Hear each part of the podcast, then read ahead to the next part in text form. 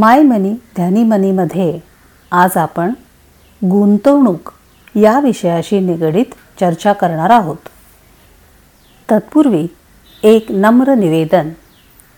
माय मनी ध्यानी मनीच्या संकेतस्थळावर दिलेली माहिती तसेच सदर पॉडकास्टच्याद्वारे आपल्यासमोर प्रस्तुत केलेले विश्लेषण याचा उद्देश आपल्या विचारांना उद्युक्त करणे हा आहे. आपण आपल्या आर्थिक नियोजनाचे निर्णय जाणीवपूर्वक आणि अभ्यासपूर्वक घ्यावेत यासाठीचा हा उपक्रम आहे.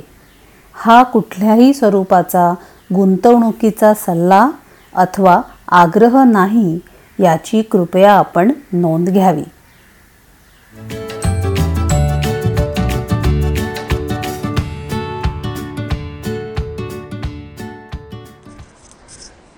नमस्कार मंडळी. गुंतवणुकीतील विविध धोके या सिरीजच्या पुढच्या भागामध्ये आपलं स्वागत आहे. प्रसिद्ध आर्थिक सल्लागार गौरव मेश्रूवाला यांच्या investment risk two sides of the same coin या पुस्तकावर आधारित ही सिरीज आहे. आज आपण मार्केट टायमिंग रिस्कविषयी जाणून घेऊ. शेअर बाजारात गुंतवणूक करण्यासाठी ही योग्य वेळ आहे का? मार्केट कुठच्या दिशेने जाईल बरं? आत्ताच्या परिस्थितीमध्ये गुंतवणूक करावी की नाही? अशा पद्धतीचे अनेक प्रश्न लोक विचारतात. खरं तर हे सर्व प्रश्न मार्केट टायमिंगशी संबंधित असतात. मार्केट टायमिंग म्हणजे काय? तर गुंतवणूक योग्य वेळी करणं आणि योग्य वेळी त्या गुंतवणुकीतून बाहेर पडणं जेणेकरून आपल्याला जास्तीत जास्त परतावा मिळेल. आता अगदी खरं सांगायचं तर कोणालाच मार्केट टायमिंगचं खरं उत्तर माहिती नसतं. आणि तसं जर ते माहिती असतं तर तो मनुष्य जगातील सर्वात श्रीमंत मनुष्य झाला असताना. मार्केट टायमिंग रिस्क ही का उद्भवते? खरं तर मार्केटचा चढउतार हा बऱ्याच गोष्टींवर अवलंबून असतो. जसं सरकारनं एखादी मोठी घोषणा केली तर त्याचा परिणाम मार्केटच्या उतार चढावावर होतो. काही वर्षांपूर्वी डिमॉनिटायझेशनची घोषणा झाल्यानंतर त्याचे मोठे पडसाद आपण मार्केटवर पाहिले. पण तरीही मार्केट किती प्रमाणामध्ये या घटनेला रिॲक्ट करेल हे सांगणं फार कठीण असतं. शेवटी मार्केट हे गुंतवणूकदारांनी बनलेलं असतं आणि गुंतवणूकदारांच्या भावनांचा आणि त्यातून निर्माण झालेल्या कृतीचा परिणाम हे मार्केटचं चढ आणि वर वर जाणं किंवा खाली उतरणं दर्शवतं. गुंतवणूक ही कधीही भावनेच्या आधारावर नसावी. आता तुम्हीच सांगा. जेव्हा डिमॉनिटायझेशनची अनाऊन्समेंट झाली होती तेव्हा तुमच्या मनामध्ये काय विचार आले होते? आणि आता गेल्या काही महिन्यांमध्ये त्या विचारामध्ये काही फरक पडला का? आज तुम्ही डिमॉनिटायझेशनकडे कसं बघता? नक्कीच तुमच्या भावनांमध्ये वेगळा फरक झालेला आपल्याला दिसून येतो आहे आपला वैयक्तिक भाग एक सोडा पण आपल्या व्यतिरिक्त कितीतरी लोकांच्या भावना बाजारामध्ये गुंतलेले असतात. त्यांच्या व्यक्तिगत जीवनातील प्रसंग त्यातून निर्माण झालेल्या अडचणी त्याच्या त्या भावना आणि त्यातून झालेल्या कृती या सर्वांचा एकत्रित परिणाम कुठे ना कुठेतरी मार्केटवर होतच असतो. मग अशा वेळी आपली गुंतवणूक आपण सारखी बदलतच राहिलो तर कसं चालेल? मार्केट टायमिंग हे दुसरे तिसरे काही नसून एक फक्त अंदाज असतो. आपल्या आर्थिक उद्दिष्टांच्या कालावधीचा या मार्केटच्या चढउताराशी देखील काही संबंध नसतो. मार्केट टायमिंग हे दुसरं तिसरं काही नसून फक्त अंदाज असतो. आणि आपल्या आर्थिक उद्दिष्टांच्या कालावधीचा मार्केटच्या उतार चढावाशी काही संबंध नसतो. त्या गोष्टी आपल्याला कराव्याच लागतात. विसूभाऊंच्या घरी दोन तीन महिन्यात मुलाचं लग्नकार्य आहे.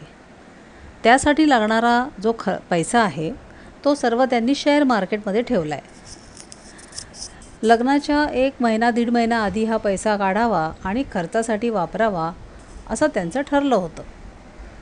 तेवढ्यात लोकांना विशेष न रुचलेली एक पॉलिसी सरकारनं जाहीर केली आणि त्याचा परिणाम म्हणून मार्केट कोसळलं. आता मार्केट कोसळलं म्हणून विसूभाऊ आपल्या मुलाचं लग्न तर रद्द करणार नाही आहेत तसंच एका मध्यमवर्गीय गृहस्थाने त्याचा पैसा शेअर बाजारात गुंतवला होता. हे पैसे त्याच्या मुलीच्या उच्च शिक्षणासाठी त्याने राखून ठेवले होते. म्हणजे जेव्हा हे पैसे वापरण्याची वेळ येईल तोपर्यंत मार्केट बऱ्यापैकी वर आलं असेल अशी त्याची अपेक्षा होती. हे शेअर्स विकून तो आपल्या मुलीच्या शिक्षणाचा खर्च करणार होता. जेव्हा पैसे काढण्याची वेळ आली तेव्हा नेमका मार्केटचा स्तर बऱ्यापैकी कमी आला होता. देवाच्या कृपेने हा मनुष्य बराच सधन असल्यामुळे मार्केटमधून पैसा न काढता त्याने आपल्या इतर ठिकाणी गुंतवलेले पैसे खर्चासाठी वापरले आणि वेळ मारून नेली पण असा प्रसंग जर सगळ्यांवर उद उद्भवला तर प्रत्येकाकडेच असे जास्तीचे पैसे असतील असं काही सांगता येत नाही ना? तर सांगायचा मुद्दा काय? की गुंतवणूक करताना आपल्या आर्थिक उद्दिष्टांचा कालावधी बघणं हे मार्केट टायमिंग करण्यापेक्षा जास्त महत्त्वाचं आहे. काही लोक प्रश्न विचारतात की मी योग्य वेळी गुंतवणूक करतो पण योग्य वेळी गुंतवणुकीतून बाहेर पडू शकत नाही तर मी काय करावं? मी योग्य किमतीत शेअर विकत घेतला पण त्यानंतर मार्केट कोसळलं.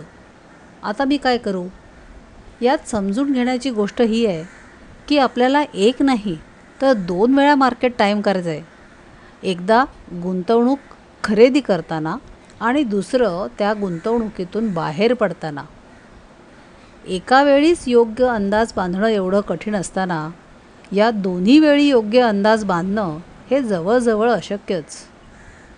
काही लोक मार्केट टायमिंग करण्यामध्ये फार यशस्वी असल्याचे दिसतात किंवा भासवतात. एखाद्या वेळी मार्केट जर यशस्वी होणं हे वेगळं आणि सतत ती यशाची कमान चढती ठेवणं हे वेगळं.